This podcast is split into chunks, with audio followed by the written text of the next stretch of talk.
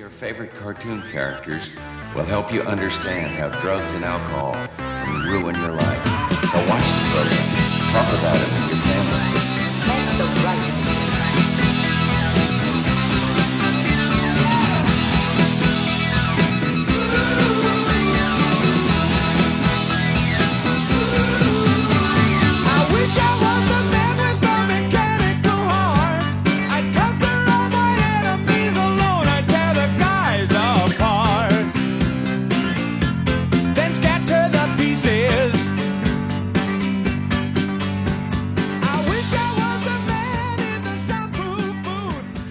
everyone. Welcome to special presentation with Mike and Ethan. Or, Elf will not be seen tonight. oh, you, you just saw us.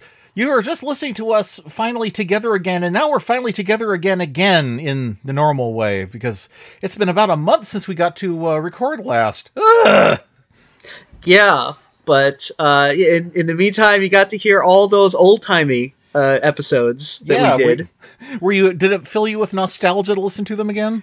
It was very weird seeing the video and like, oh, look how young we were. Yeah. You're like, Look how Just- young we were just four years ago. Jesus. yeah, before the uh, way the world was. uh, Yeah, before, the war, before all the Yeah. things we lost in the fire. Yeah, bef- before like the bad time. Well, actually, I guess four years. It ago. was already it? the bad time. It's still the bad. It was just starting. It was the bad times were just starting, or or should we say the the the, the latest bad times? Bad times are always bad. Whatever. They Anyway, keep- I mean, they keep they keep having to add panels onto that comic with someone being like, "I'm glad that year's over," and then the next year taps them on the shoulder and it's even worse. And the next year Yeah. taps that year on the shoulder and it's even worse. You know, now we are getting to the point where the next year looks like I don't know, fucking Galactus or Unicron or something. well, at the moment we're still alive. We're still Yes. here, still still kicking. So that is- that is good. Good for us. Mm-hmm. Yes. Hooray for us. That's an achievement. You're still alive and around. That's an achievement for you all too. So good. anyway, what are we? What are we talking about this week? Where we've got um we've got a, a real banger for you. Yeah, Um, actually, this was this is inter- exciting to get into this world. We have, you know, we've talked about how how we sort of orbit the world of newspaper comics, and this is an interesting evolution of how newspaper comics could have gone in our country if anyone had ever actually taken them seriously. We're looking at another uh, French bande dessinée today, one of the most famous of all time. Oh no, I'm sorry, it's not French; it's Belgian, right? Uh, yeah, uh, Belgiumation. The, the- the- Belgiumation, yeah, the Bel that Belgiumé you kids are all into. or is it French actually? Because it's sure very, it's it's sure francophilic. You know, Well, this is, uh, uh, well, no matter which one we say, I'm sure the Belgians claim it as their own and the French claim it as their own. And no matter which one we say, someone is going to go, of all the unmitigated gall. well, actually, I just looked it up because uh, we have a magic box here that can give us the answers. And I suppose if people are turning tuning into a podcast about comics, they're like, "Well, I'd really like to learn about comics." It's like, oh yeah, too bad for you guys. Uh, too bad for listeners. It's like, what did you expect us to do research and to learn stuff and to tell you about it? No. but yeah, we are doing that. And actually, it turns out it is French. It is Okay. a comic made by two French dudes, uh, Rene Goscinny and Albert Oud- Uderzo. now, now, if anyone, those- if anyone, Those are definitely not names that Mike just made up.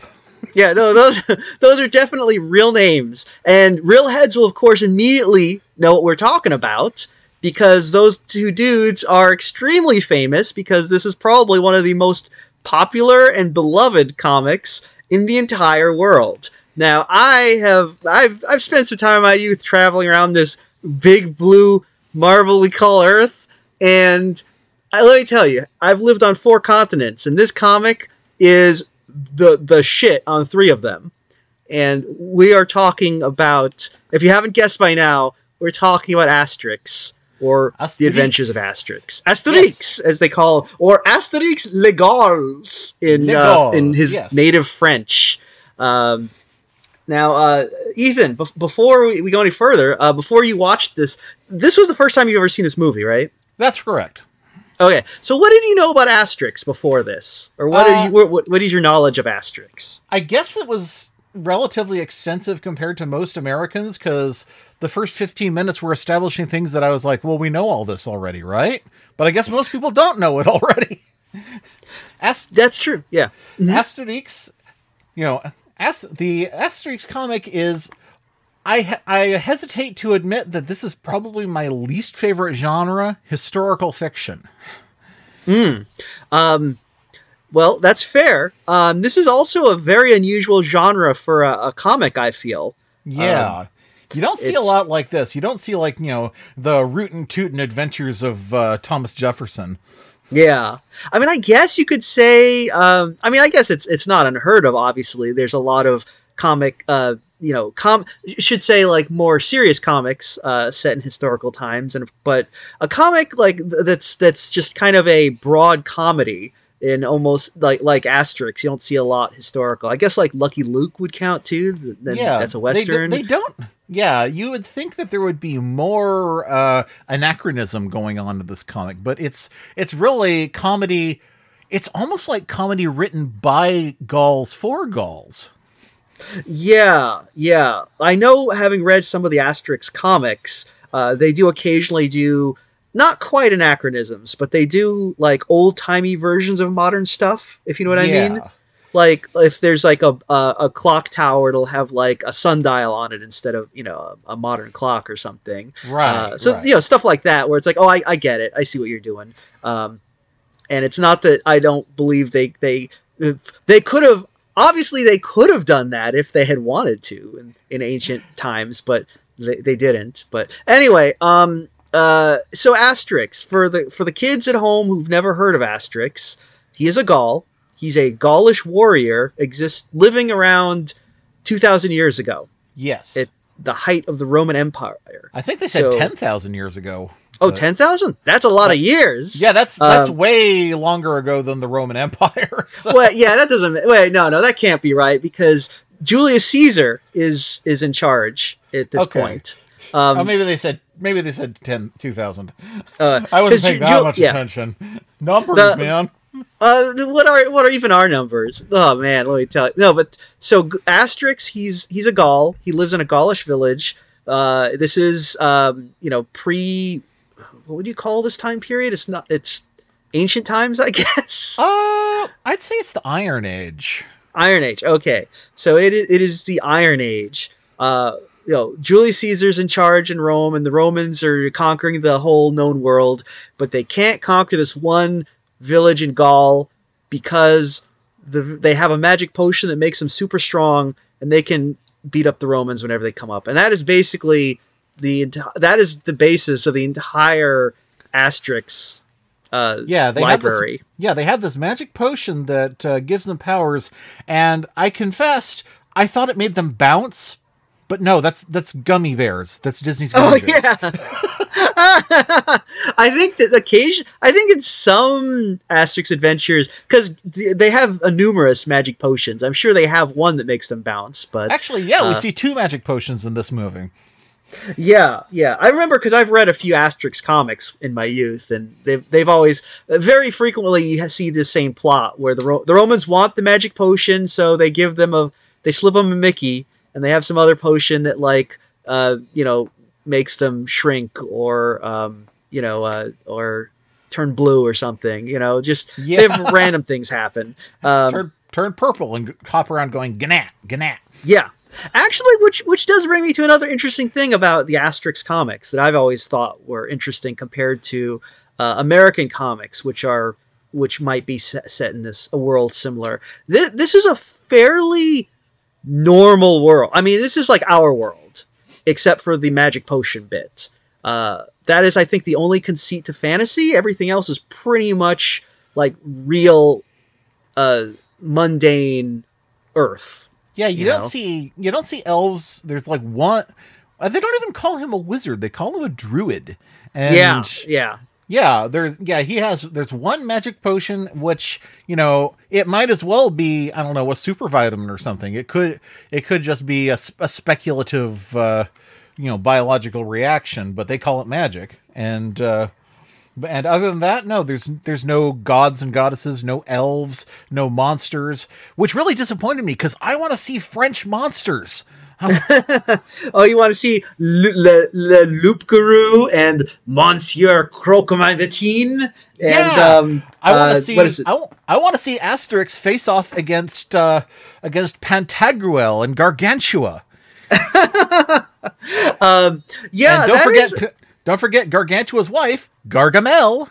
Nah. Oh, really? Yep, that's where the name comes from. Oh, I did not know that. I. I huh. That's that's very interesting.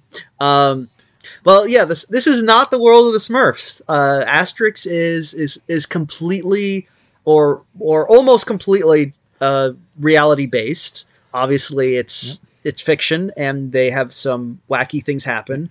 But uh, But generally, you can tell it's, French because everyone still has big kidney bean shaped noses, just like in the. Oh yeah, they they do. They, the the artist of Asterix, um, Mister uh, uh, Udo Uderzo, uh, Mr. loves- Zone, yes. He just loves. He is. Uh, he is. You know, I got you got to give the man credit because I've seen some artists, a lot of cartoonists who are like can draw one nose or two noses maybe. This guy is just he is a maestro of noses. He just has so many variations.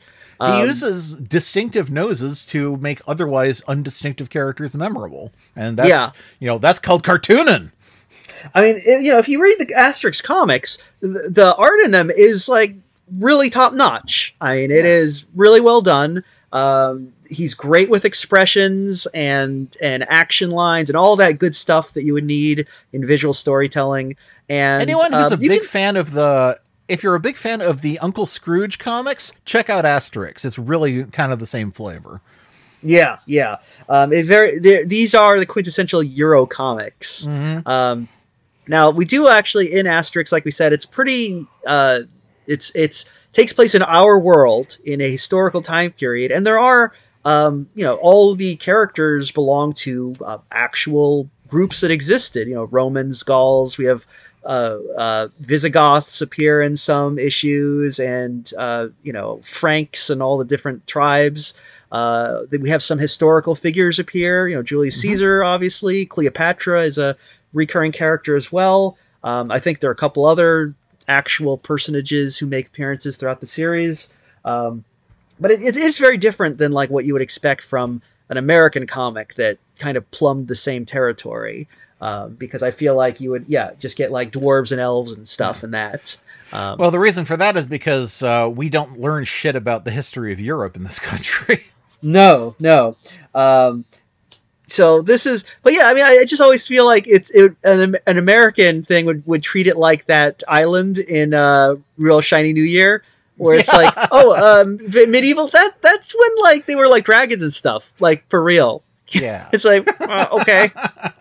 um, but uh, anyway, uh, so what else? So what do we know about? Um, uh, so the characters of Asterix. Let, Yeah, let's go through them quickly. Okay, Uh. obviously our main character is Asterix himself, who is a uh, pint-sized superhero who wears a winged helmet and uh, is you know he doesn't actually have that much personality, but he seems to have a little bit of trickster to him. We we get uh, we have the druid telling him to use his smarts in lack in lieu of his strength when he doesn't have the superpowers.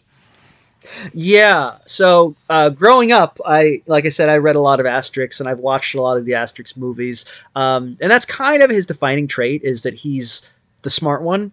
Um, I've always kind of disliked Asterix because I feel like he's kind of an asshole. Yeah, Um, he's he's kind of got that uh, screwy squirrelness to him. He's he's he's like a trickster, but he's very smug about it in a way that kind of uh, grates on me. Uh, he's not like I don't know. Like I've seen there are other trickster cartoon figures like Bugs Bunny, where I'm like, wh- whenever he's doing his thing, I'm like, yeah, Bugs, fuck him up, yeah. Yeah. With Asterix, I'm like, God, you know, I mean, you're you're technically in the right because the Romans are always the aggressors, but you don't have to be so smarmy about it, Asterix. You're really not a good. Lo- it's not a good look. Not to mention Um, the fact that he can beat up a whole platoon of them single handedly. You know, Yeah, that's the thing. Is It Asterix there is gets to be a point where it's punching down. Yeah, that's the thing about Asterix is like he's constantly, and he does it in this movie, which we, we I don't think we even said the name of it. The movie we're going to be talking about when we're done is called Asterix the Gaul. But Or Asterix legal. oh yeah, that's right, and it's native for Asterix legal. Um, This is like as good a but- time as any to mention that I took three years of French in high school, and everyone always asks me, "But you live in California. Why didn't you take Spanish?" The answer. Is Why didn't you take Spanish? Uh, for one thing, it's this is the kind of thing that you shouldn't ask a 14 year old to commit to. And for Oh, another, fair. I didn't think I'd still be living in California by now. You thought you'd be on the Riviera. I I was I was kind of had hopes of uh, moving to England and joining the Jim Henson Creature Shop. Oh, I didn't know they were over there. Uh, yeah, that's where it is. So, uh, but uh, obviously, I'm here. So, you know, we a lot of us uh, don't get what we want in life. But I do. But I do yeah. speak a little bit of French still. So, There you go. So you can be like, well, I took three years of high school French. Now I'm heading on a plane to France. Gonna chat with all the lovely mademoiselles. this one, uh, that's a song by the Four Postmen on Doctor Okay. In 1995. That's for the real heads. I don't know. I it's it's one of those songs that I'm apparently the only person in the world that still remembers. Because uh, why not? Anyway, asterisk. Uh, why? Wait. Well, asterisks.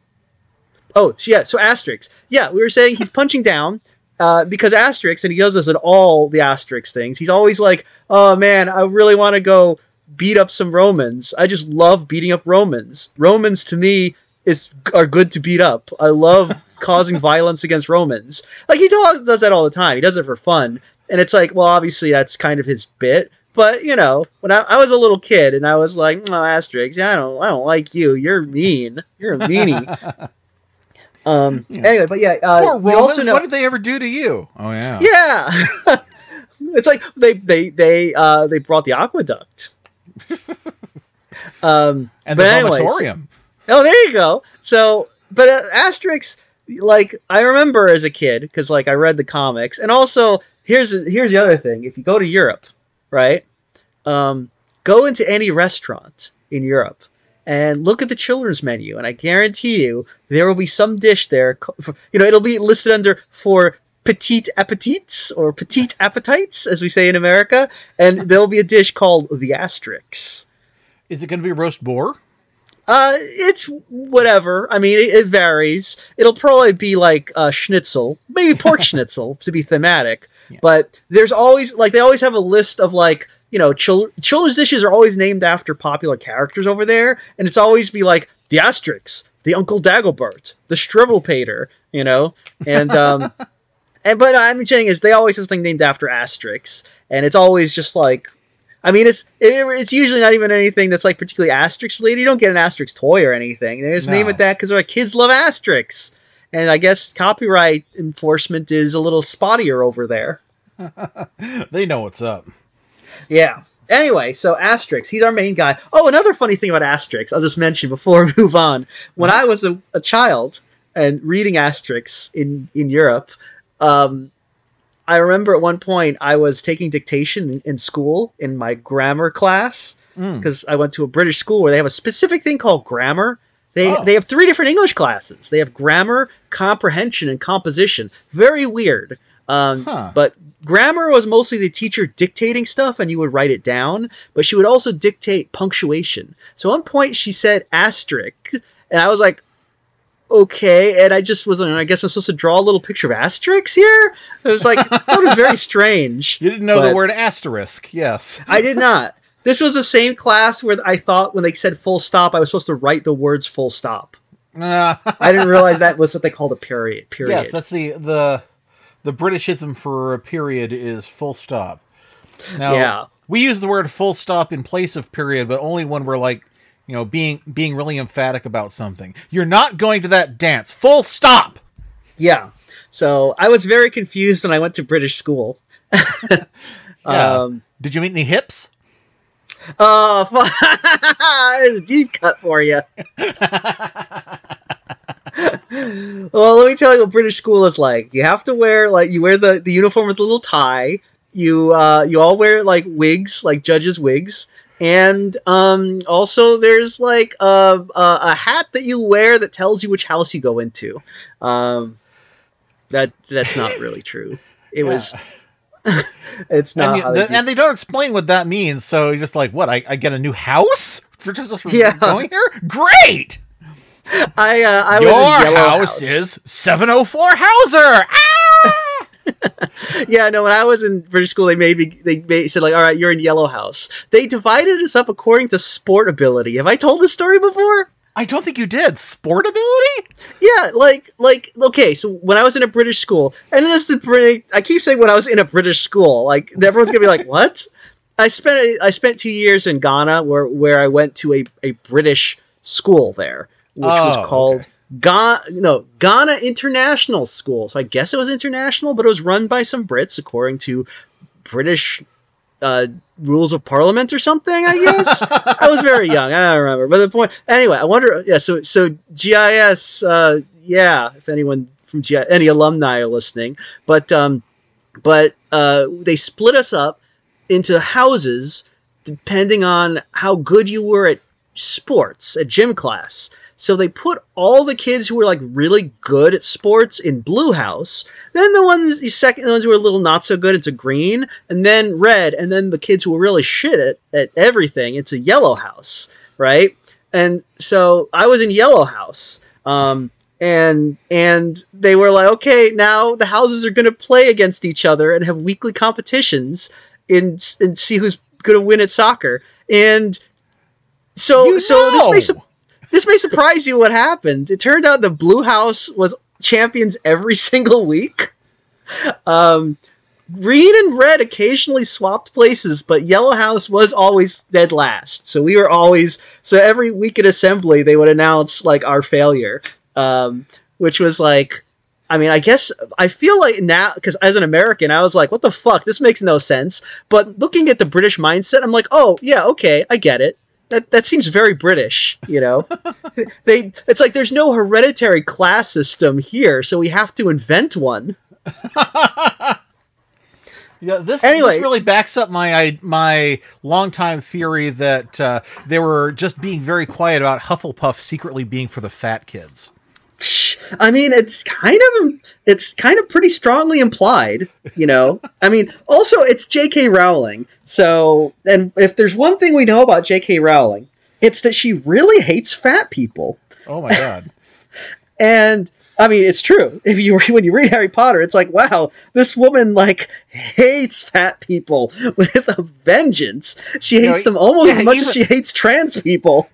even, yeah, even Roald Dahl would be like, "Whoa, slow down there, Joanna. Jeez." yeah, like Roald Dahl at least gave you, you know, oh, you gave you a, a Bruce Bogtrotter to like root for. Yeah. Like, Yeah, You Bruce know, but, like- who's like the opposite end of the spectrum from Augustus Gloop.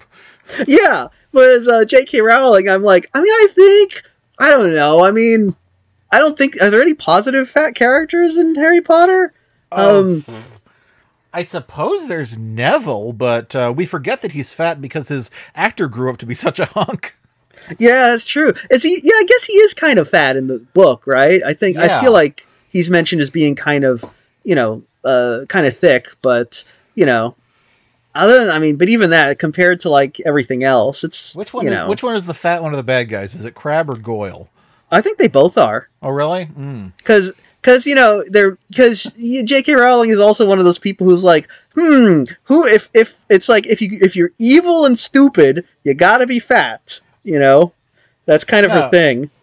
I mean, you could at least have one of them be a little sawed-off pissant, so you have the whole "great idea, boss." Yeah, great idea, boss. I mean, that's what they should do. You know, that's that's the proper way to do it. You create a, a ganglet, you know, where you have the different things. But uh, no, I think they were pretty much interchangeable, weren't they? And then Yeah, one of I them mean- dies. do, do they? I mean, it, I Yeah. never. I didn't read them after the fourth one. I was like, okay, enough of this. I, I, yeah, like in the last book, they there's like the the the the what's his name, uh, the the bad guy, the bad Draco? kid. Or- Thank you, Draco. Yeah, he's got his two guys, and he's like, Harry Potter, I'm gonna murder you with my fire. But then he's like, Oh, I I can't do it because I'm a weenie. And Crabbe is like, I'm taking over here. Fuck you. I'm in charge now. And he blows up the room and and gets killed. And um, it's kind. He said he's kind of never mentioned again. It's kind of weird. But I mean, it's also, I mean, I think it was Crabbe, maybe it was Goyle, who knows? One of them gets killed. I remember that for sure. And it's kind of just a thing that happens, but it's also J.K. Rowling. So, like, a lot of things happen in those books that just kind of don't. They just kind of are like, oh yeah. Also, there's a slave class. Hermione's gonna free them, but then she loses interest. So I guess we're not gonna deal with that. You know, a lot of shit like that happening. They're not very good books now that I think about it. They're not. There's a- I, I thank you. I thought I was crazy. I was like, really? People are into this? This? you I- know I what was it like, is. It was like Arrested Development. Her? So you know what I think it is because I've I've mentioned this before about J.K. Row- Rowling, J.K. Rowling, right? Um, Who's so- kind of your bread and butter in a lot of ways. oh yeah, that's right. I love when she's trending on Twitter because I'm like, oh god, did she do something? Can is this grist for the mill? And uh, last three days, it's just been like people getting mad because the New York Times had an ad that like mentioned her or something. But they're like, Yeah. we're so mad about this. Okay, it's like you know, Imagine Harry Potter without J.K. Rowling. You, you can't do that. You cannot do that. I'm like, yes, I can. Potter Puppet Pals. It's great. It's, Oh, it's what yeah. it should be. it is you know it's um it's it's funny that yeah i mean it is kind of like okay everyone they're all mad about that imagine Parrot Potter without J.K. Rowling, and it's like you do realize the books. What what, what is it? Twenty years old now? Uh, yeah, Can- the original book is like 25 years old. Maybe read a new book. You know, Yeah. there's I could recommend some. There's Maybe some good books now. book. Huh? What? Maybe read an older book. One of Oh. the ones that she ripped off. Yeah. Hey, why don't you pick up some Diane Duane so you want to be a wizard? Now there's a good wizard book. Pick up some Diana Wynne Jones, Chrestomanci. That's some fantastic wizard school shit. Yeah, there you go. See, I don't know these kids. These well, I don't know. I'm not the kid. The kids don't read Harry Potter. I'm like acting like oh, children these days got no taste. No, they all they've moved on. They're all reading I don't know Roblox adaptations. it's people our age who are like can't who are reading Harry Potter. It's like ah yeah, forty year old people who are like mm, I love I'm a, I'm I'm a, I'm a I'm a Hufflepuff. It's like uh get over it. Um, Unicorn blood, yuck. yeah, I will say about uh, the thing about J.K. Rowling. One thing I will give her credit for is like the books aren't good, right? They're they're not like well written or anything, But and they sold and very well. they sold very well. I mean, and I will say one thing about her writing that she does well is she is a fairly she understands like when you're writing a book, you need to uh, reveal information sometimes, and other times conceal it. You know what I mean? Yeah. Um, and can- she you can tell understands. She really she knows when not to info dump. Yes, exactly. That's her one thing. So she she's able to string you along because it makes it a page turner. So you know it's basically the same thing that there are other ri- there are other people that I can think of who are very good at that. Like Stephen King, for example, is also a very natural storyteller. He's also a good writer, though, which is an advantage he has. But you know that's the one thing J.K. Rowling can do, which is makes it funny that in her actual personal life, all she can do is info dump. it's like she she doesn't really maybe you should sometimes not say things Yeah. you know maybe you should shut up you know anyway but the, but we were not why we were talking about asterisks Yeah, we we really got off of Asterix. Sorry, folks. Um, some of you might not have ex- been expecting us to go on a twenty minute rant about Harry Potter, but you know we had Yeah, some shit to fuck- get off our chest. fucking harry potter well let me tell you what's way better than harry potter at the asterisk stories well they're pretty slight they're all pretty slight because they're basically the same story over and over but Yeah, they're amusing heavy. I noticed. Yeah, they got their charm. So anyway, we got Asterix. We mentioned him, and then we got some other characters. Yeah. We've got Our Obelix. deuteragonist is Obelix, yes, who is surprisingly a lot. He's not mu- in this much. Actually, Asterix isn't in this as much as I expected him to be. no, no. Obelix is pretty much uh, superfluous in this one. Um, and Obelix is he's a big fat guy. He is uh, you, if you've seen him before, you know him. He wears kind of blue and white striped pants. You know, Yes, he looks. have yes, that- he looks like he looks like the. Uh, he looks exactly like the Yoshi's Island boss that you have to knock his pants off with a uh, with eggs. yeah, and he's got If like you know, um, you know. he's got like a little he's got a little horned helmet. He doesn't have wings on his helmet. He's an egg-shaped man who carries egg-shaped rocks for a living. Yes, that's that's his that's his thing. Obelix is egg is pretty much his thing. Um, so now he's a big he's a big strong guy. He's he's Asterix's pal. They hang out together. He's actually I think he is uh, said to be a menhir uh, uh, delivery man. Yeah, he carries he carries monoliths that they build with. So he's in, he's Right. in construction. He's not part of the uh, you know he's not part of the defense corps that Asterix is. Actually, I'm not sure what Asterix's actual job is. We see him doing manual labor in this movie too. Yeah, I guess he's a he's a he's a man about town. He does odd jobs. Um, the uh, yeah Obelix. Um, you know, we don't actually see the the uh, Asterix Gauls uh, involved with a lot of um, megaliths in the series. It doesn't come up much, but Obelix is always carrying them around. That he's always got some gigantic rock. He likes throwing them at people a lot, so that'll that's like a running gag in many of the Asterix stories. Um, but yeah, so he's his his personality is that he's he's big, he's strong, and he he is there for Asterix to have someone to talk to.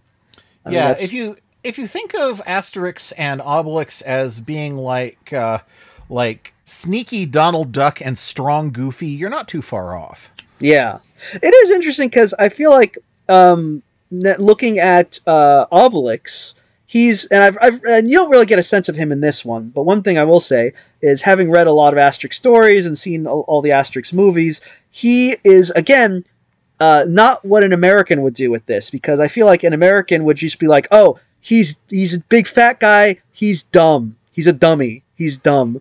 And Obelix is actually a little bit of that, but not that much. no, he is. He's definitely. He's not the brains of the operation. Like he's a little bit naive, and that does come up a lot in the series. That he's, you know, he's the he's he's the muscle rather than the brains. But he's not like, you know, he is not the "Durr boss sort of thing you'd expect.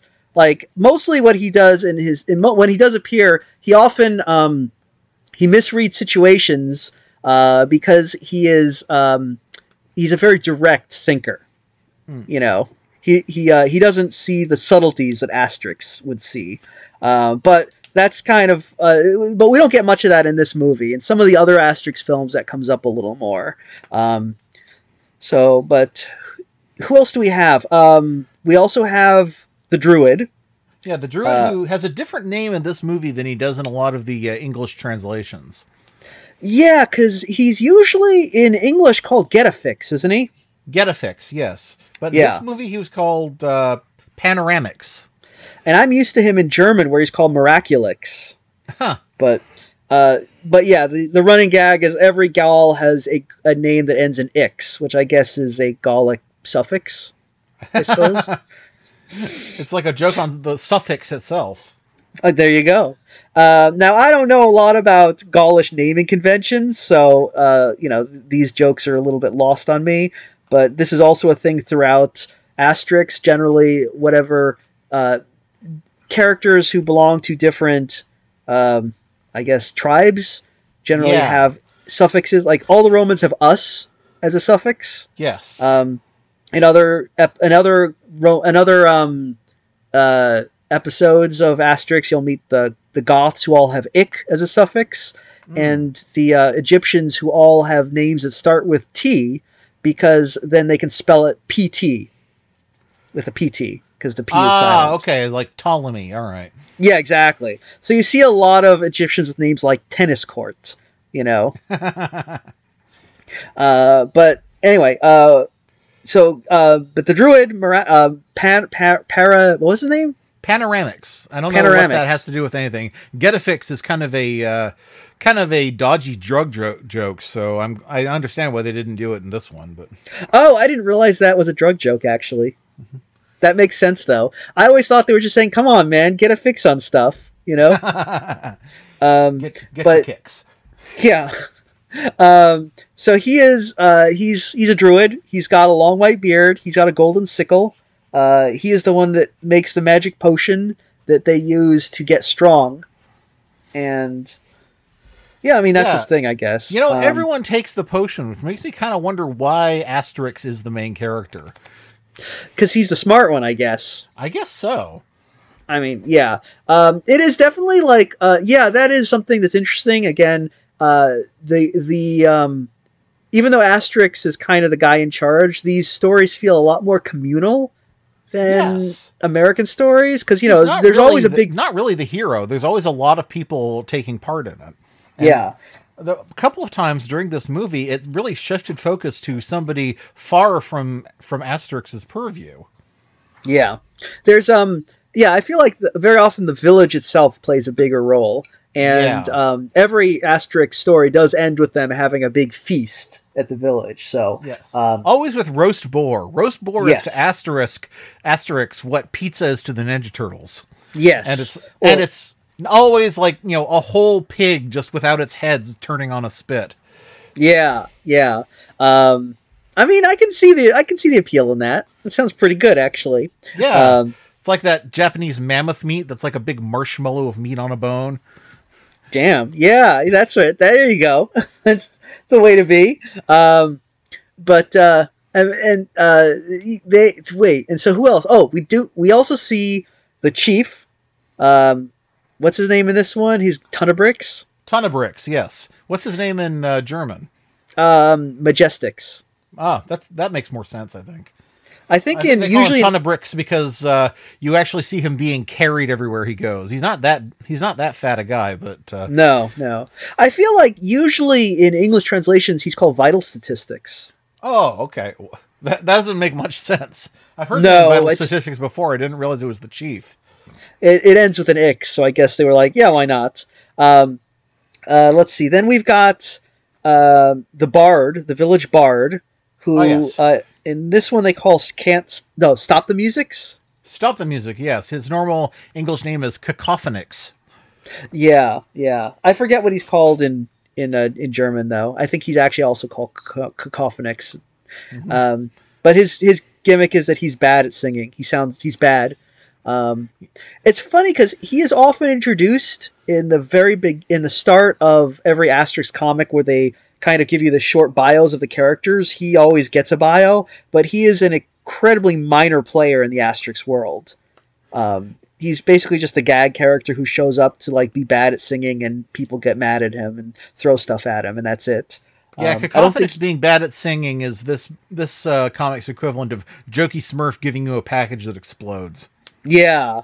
I feel like there's maybe one Asterix adventure where he plays a role. I think there's one where they go to India and his singing causes rain or something. But Ah. otherwise, he's he's pretty much just a background character. Um, this may be his biggest role in any Asterix film. Um, then uh, we have a couple characters who do not appear in this film, but usually are, do appear in Asterix comics. Oh. Uh, Obelix has a tiny little dog named Dogmatix Ah, uh, and he's he's a tiny dog. Um, that's that's all there is. There's a couple other village people. There's like a fishmonger and a blacksmith and uh, an old man. And then there's um, the chief has a, a an annoying wife. I think her name is Im, Im, uh, Impedimentia or something. Or maybe I'm thinking of Life of Brian. ah, she does not appear in this, which means that this movie contains absolutely no women. Oh, that's true. This this movie fails the Bechdel test. Yeah, freaking the freaking Hobbit has more women in this movie. Um, yeah, actually, uh, they had to remedy this in uh, the sequel, which is where they meet Cleopatra, and that Yeah, movie oh, has one yeah, woman. there's one woman in this movie. It's when you see the preview for Asterix meets Cleopatra next time. Yeah, wow, yeah, they they don't show any of the women, not even the not even the uh, the sexy woman who uh, who also lives in the village, because there's Yeah. one there's one woman in the village. dancing together. I was like, wow, this place this is really progressive. Yeah, you know, it's good for them. Good for them. um, Yeah, it They, makes a uh, lot more sense if you assume that Asterix and Obelix are boyfriends, right? actually, you know what? This this movie kind of all, all comes together now. This is good representation. Uh, This is good. I'm glad. I'm glad that in 1967, Asterix, you know, is giving you better better queer representation than modern Disney movies. Yeah. Disney's always like, "Oh, we have the the first um the first gay hand holding ever in a cartoon." It's like, "Oh yeah, maybe you don't remember Asterix. you don't remember the the gayest cartoon of all time." Except, I mean, it's this gayer than Lord of the Ralph Bakshi's Lord of the Rings gayer than uh, what is that one? Road to El Dorado. I mean, this is Oh this yeah, yeah, th- this is the gayest cartoon. Yeah. Gayer Good. than gayer than uh, the the animated Sinbad, which was just almost literally about two guys in in love trying to rescue one another. Yeah, this is. I, I feel like um, the, the Asterix is the more. Um, yeah, th- this is they, they're living on. I guess what what would you call this? A, a separatist gay co- uh, commune, maybe? Yeah, pretty much. Were there were there such things? I mean, I don't know. I don't, I don't know. I'm sure. Well, uh, I know second wave made, feminism talks a lot about- still a thing. Oh, sorry, what? What? Well, lodges were still a thing when this was made in 1967. I wonder. Oh, there you go. Yeah, okay, there you go. Um, anyway, so we've got. Uh, oh, uh, I guess that's is that everyone. That's that's all the asterisks. Yeah, that's all the that's all the Gauls. Uh, are there any recurring characters on the Roman side? Um, I think mostly, if I recall correctly, there's Caesar. He appears in quite a few. Um, and Cleopatra appears in quite a few as well. Um, but otherwise, it's generally different Roman villains in, in every adventure. They don't have. Uh, oh, but I did forget. There, there is another group of guys who do make regular appearances, and those are the pirates Oh, because very often when Asterix is called to go somewhere, if they have to cross a body of water, they're often besieged by these pirates who Asterix basically he kicks their asses immediately. Uh, so, so the running gag is like they're very scared and they'll always come in and be like, "Oh, we're gonna avoid your ship. Oh, Asterix on there. Oh no, we'll sink our own ship so that we don't have to deal with them." Ah. Um, and the pirates generally, uh, they're the same pirates. The the leader is a guy with a red beard and an eye patch and a curly kind of goat horned helmet. Um, there are a couple other recurring pirates, and there's also one who, uh, one pirate who is a um, who is a, a black man who is drawn in a style very much of European comic comics, unfortunately yeah. and um, apparently uh, in the original French speaks in kind of a weird uh, Jamaican accent approximation, which I'm not sure how that looks because I wouldn't know how to write a Jamaican accent in French. But um, anyway, um, yeah, he's I'm disappointed. I was hoping it was going to be like you know Mighty Matt and mass media and another uh, another classic from France. yes, the engulfed world.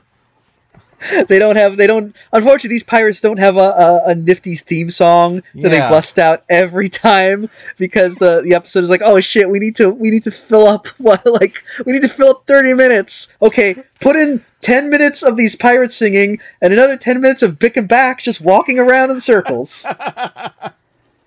Oh, this is what this is what we did every day, and we were and as we were doing it, as we were watching this show, we were like, at least it's not that terrible Little Prince cartoon. Ugh. oh god. Oh. Well at times what a terrible time to be alive.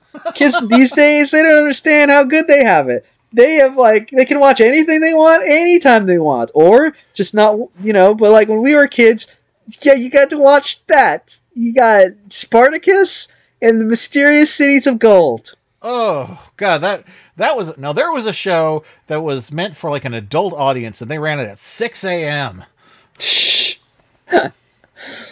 yeah or if you want to like man talk about the, the best of uh french animation Fr- france gave us some some that was when france was all like you know in the days when they're like oh we're gonna do spartacus we're gonna do um whatever that that one was the the sun beneath the sea everyone Yeah. in france was trying to be Moebius or something and then they're like all right we're also gonna do uh, omer and the star child and the fruities and just everything is just insane but um we'll talk uh, but we but french animation um so uh asterix uh so asterix the gaul i guess we Yeah, should this- can, we can Yeah, it's the time to actual movie.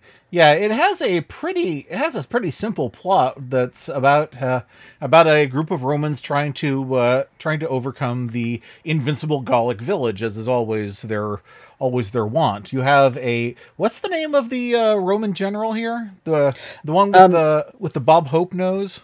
uh phonus bolonus or phonius Bolonus, yeah. and uh, he has a he has a kind of uh, simpering sidekick uh, that's what I don't remember his name either.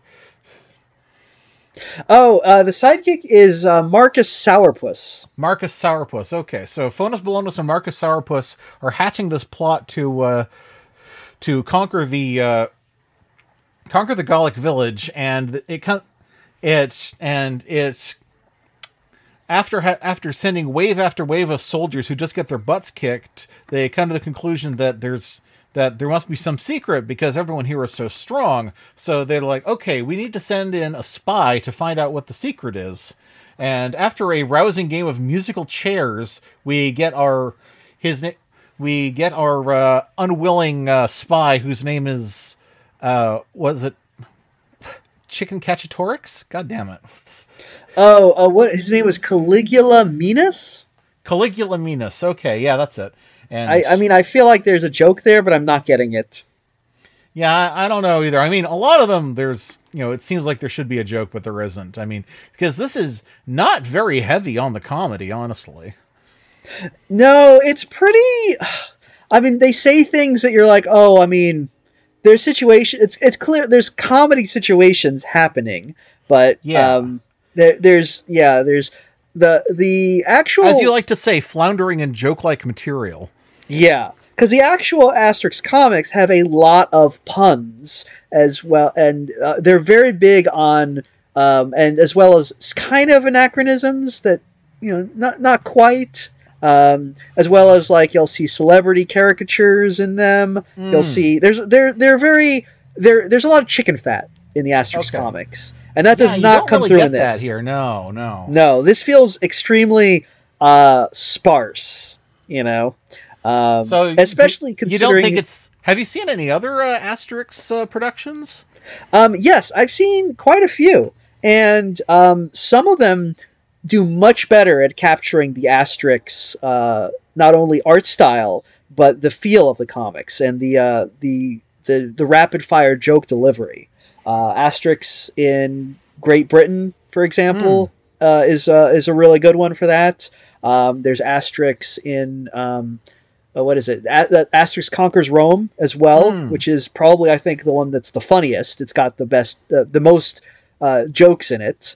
Um, there are a few others like Asterix and Cleopatra feels a lot like this one, uh, so it's kind of just like you know uh, joke like material. Um, and then you've got odd ones like Asterix in America, which is um strange. That one looks a little problematic to me. it's a little problematic. Um, it's Maybe not uh, as much so as some things actually made in America. I imagine. I mean, it's not. You know, it's it's it's it's not. I won't say that it's not problematic. Um, it's interesting because it involves Asterix basically going to America. Uh, you know, in Asterix times, so they encounter Native Americans and um, they help them. Basically, there's an evil medicine man who wants to get rid of them and take over the tribe. So they help them and get rid of him and, and leave in peace, I guess, as in as brothers at arms or something. I mean, it's like it's definitely you know they don't go there and like kill the Native Americans like Yeah. we did in real life. Um, so in that case, it's a very positive interaction between uh, you know old and new world people. However, yeah, it's it's I won't say that it's. I'm sure that no actual Native Americans were actually consulted in the making of the film. I doubt Um, it. Yes. No. Um, but anyway, so uh, but yeah, so there's there's a whole different there's a whole slew of Asterix movies, uh, some of which are quite good and some of which are uh, not, and this is probably one of the weakest of them all, I think. Well, I, I definitely want to be revisiting Asterix in the future because uh, I learned recently about the live action ones. Oh, actually, I did not know there were live action Asterixes. Yes, with Gerard Depardieu as Obelix. Um, is he wearing a fat suit? yes, he is wearing quite a fat suit. Huh. Wow. Okay. Who plays Asterix in the uh, the live action one? Uh, I didn't look it up, but I don't think it's anyone we would know. I think it's someone Oh. who's much more of a actual French celebrity as opposed to a celebrity from France. Oh, okay. Let's see. Live action movie Asterix. Uh, I'm just curious who's in it. Um, live action film. Oh wow! I didn't realize there were so many of these. Christian Clavier. Uh, huh. Okay. Um, let's take a look at him. Uh, okay, yeah, all right. He looks like, huh. Um, well, he was much younger when he did the role, so Yeah, wow, these are 20 years old. Damn. Damn. Okay. Uh, we had no clue. And they're making okay. a fifth one that's coming out this year. Shit. wow. Apparently, Roberto Benigni was uh, was what looks like one of the Romans, Lucius Yeah. Detritus. okay, that's odd. Um, yeah, I guess maybe if we can, we, we should probably watch one of these if we can, you know. Ah, so they did make a movie of Asterix and Obelix, Asterix in uh, in Great Britain. It's called Asterix and Obelix: God Save Britannia. Oh, damn! I just realized. Uh, they, you know, they're always talking about um in Asterix how hot Cleopatra is. And it's Catherine Deneuve. Oh, who is is it? Which one? Which movie is uh, Catherine Deneuve? Uh, that's the uh, the British one, the, fo- the Oh. fourth one. Oh, okay. Because in Asterix Mission Cleopatra, they got Monica Bellucci. Monica Bellucci. Yeah. Uh, I have to look her up. Oh, oh, definitely. Wow. Yeah. She oh, is. from Bram Uh, Stoker's Dracula. Oh, okay. yeah. Yeah. I mean, that's where I know her from. She's done a lot of stuff, but like, I just no. I saw. I saw. I saw her when I was, when I was like what thirteen in Bram Stoker's Dracula, and it was just like, yes. Oh, Um. oh, Jose Garcia. Someone named Jose Garcia plays a character called Sacapus, and I was like, Jorge Garcia is in this? Oh no, not someone I've heard of. Jorge Garcia is in this, and he's not playing Obelix. Wow. Man. Uh so yeah, there's so there's a bunch of these uh live action films. Um they the latest one apparently there's one coming out in 2022. Ah, well, if it plays in your area, we'll have to watch it.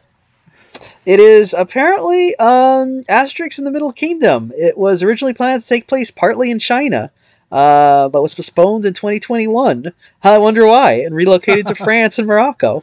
Um, well, um, anyway, so uh, oh, the Asterix films. We were saying yeah. that like they send a spy over to the camp. Yeah, I our the spy is uh, is Ca- Caligula Caligula Minus, who re- who changes the name to Caligula Minix, so they don't pick it up, pick up on it, and he basically looks like the Gaulish version of Snoopy's brother Spike. Oh yeah, he really does. Um, He he has a constant blep going on. Yeah. The thing about this, and this actually raises uh, a point. We're talking how there's a lot of joke-like material in this. They Yeah. like um because the uh, Centurion uh, wants a volunteer to be a spy, and no one volunteers, so he has them do musical chairs to um you know uh, to figure out who's gonna be selected. And as they're doing this, the narrator is informing us how it's it's played, and it's like.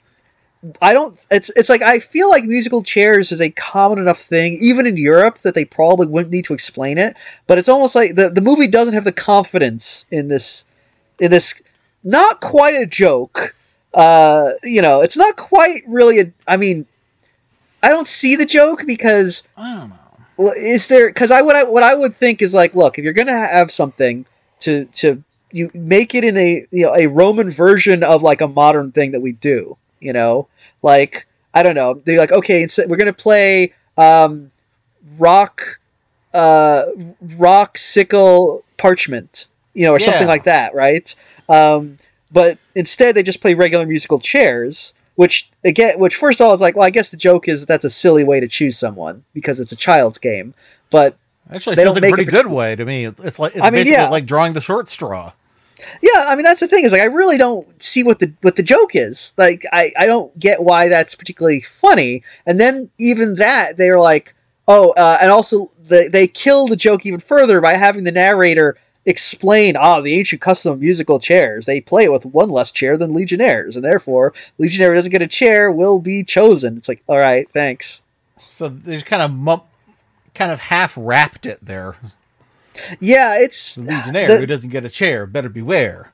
Funk that. damn his flow is too fresh there's um there's a lot there is a narrator in this who who kind of is not not particularly helpful or necessary. I wonder how much was changed when they dubbed it into English. Yeah, that's a good point. Um, you think they tied it to the David Lynch Dune thing, where they're like, "Look, we need we need a lot of explanation in this, or no one's going to figure out what's going on." Um, Yeah, like the Mystery Science Theater movie, uh, The Creeping Terror, the one where they apparently dropped the audio into a lake and had to replace most of it with uh, with uh, needle drop sound effects and a narrator explaining what was happening. Oh wow, that's hilarious. Um, I did not know that. Um, this one, yeah, they. I mean, because this is originally a French film, I believe. I mean, I, I would be surprised if someone outside of France would feel the need to make an Asterix movie. yeah. Um, Maybe Belgium. Wiki- Because Wikipedia just says the book was, let's see, the book was adapted into a film. Uh, what does it say about that? Oh, this was originally planned to be aired on French television, but instead it was released as a theatrical film. Ah, that Uh, makes was- sense. I, I thought that I thought it wasn't really framed like a theatrical movie. You, you notice that the fighting is all very like in your face. You you see a, a, a fist hit a face, but you don't see whose fist or whose face it is. It's kind of got that He-Man filmation fighting going on. Yeah, yeah, it's very. It feels very cheap. Um, apparently, this was produced by uh, a studio called. Uh, this was produced by Dargaud, who is uh, the publisher of Franco-Belgian comics, um, but it was without the involvement of Uderzo or Gazadiki. Uh, so the original artist and writer were not satisfied with this film, and they managed to block the release of the planned sequel, Asterix and the Golden Sickle, which was also Oh, made okay. without their involvement. Um, apparently, they ensured that they would be consulted for all subsequent cartoon adaptations, starting with Asterix and Cleopatra. So good, good on them. I'm glad to see the creators actually, you know, throwing Yeah. their weight around and getting some uh, some respect. Um, So it's not But- just us. This really isn't a very good introduction to the whole concept of Asterix. No, I mean, you know, you watch it and you're like, okay, I get what Asterix is, but you're you're not gonna actually like feel like, oh, I need to, you know, I. But you watch it and you're like, I think I've got all the Asterix I need. You know, I it's Uh, this this makes me you know reverse my opinion. What if instead of it being the fault of the translation, it was the fault of how much they changed to make it uh, extremely universal? It's like they didn't they didn't leave in any jokes that you would have to rewrite if you were going to uh, do do it in uh, English or French or Spanish or Portuguese. I mean, that does make sense because, you know, like I said, a lot of the jokes are based on language. You know, they're, they're linguistic puns that probably work really well in French and have to be rewritten when, when the, the uh, Asterix is translated into different languages. Yeah, Um, I, I pity whoever has to translate the Frank and Ernest movie. oh God, uh, that, that's that. That's why Frank and Ernest remain unfilmable. They're in develop the Frank and Ernest movie in development hell. Um, now the uh, also because yeah, you, like uh, the, a lot of the jokes I think got maybe left out because yeah, it's to make it more universal. Um, also, Asterix is apparently um, notorious for making a lot of jokes about. Um, I guess national stereotypes would be the best way to put it. Yes. Um, Not you know, necessarily so- ethnic jokes, but jokes about you know, it's it's like what they say about on on on Tumblr where Americans will be like, haha, British food tastes bad, and uh, the Brits will be like, ha ha, you all die in school. yeah, yeah. Um, there's a lot of that. Like you know, we know that. Uh, like for example, uh, in other, you don't see it in this one, but in other Asterix books, you know, the the Goths who are the stand-in for the Germans are all very warlike, um, and you know, extremely. Uh, and basically, you know, a lot of you know, all, fulfill all the German stereotypes.